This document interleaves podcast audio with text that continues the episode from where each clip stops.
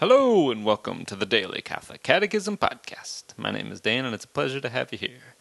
Today is November 13th, and we will be reading paragraphs 2479 through 2486 today.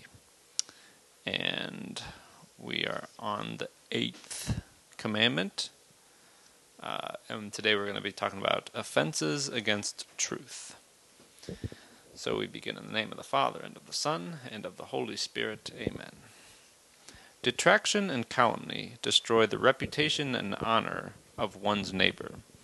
Honor is the social witness given to human dignity, and everyone enjoys a natural right to the honor of his name and reputation and to respect. Thus, detraction and calumny offend against the virtues of justice and charity. Every word or attitude is forbidden which by flattery, adulation, or complacence encourages or confirms another in malicious acts and perverse conduct.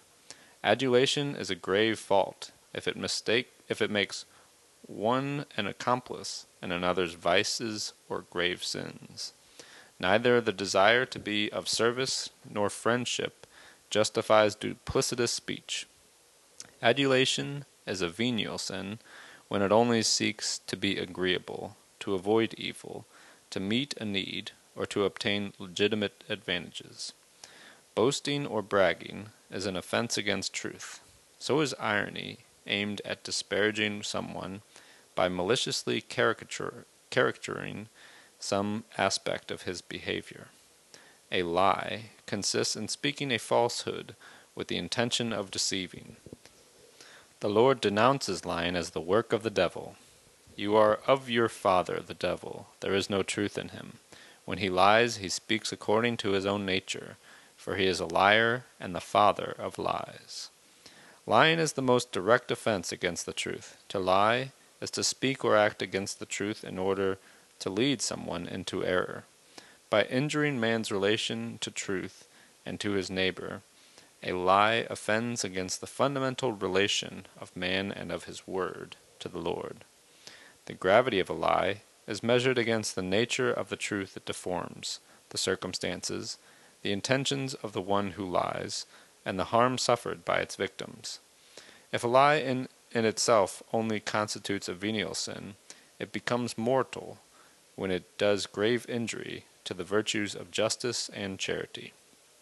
By its very nature, lying is to be condemned. It is a profanation of speech, whereas the purpose of speech is to communicate known truth to others. The deliberate intention of leading a neighbor into error by saying things contrary to the truth constitutes a failure in justice and charity. The culpability is greater when the intention of deceiving entails the risk of deadly consequences for those who are led astray. Since it violates the virtue of truthfulness, a lie does real violence to another.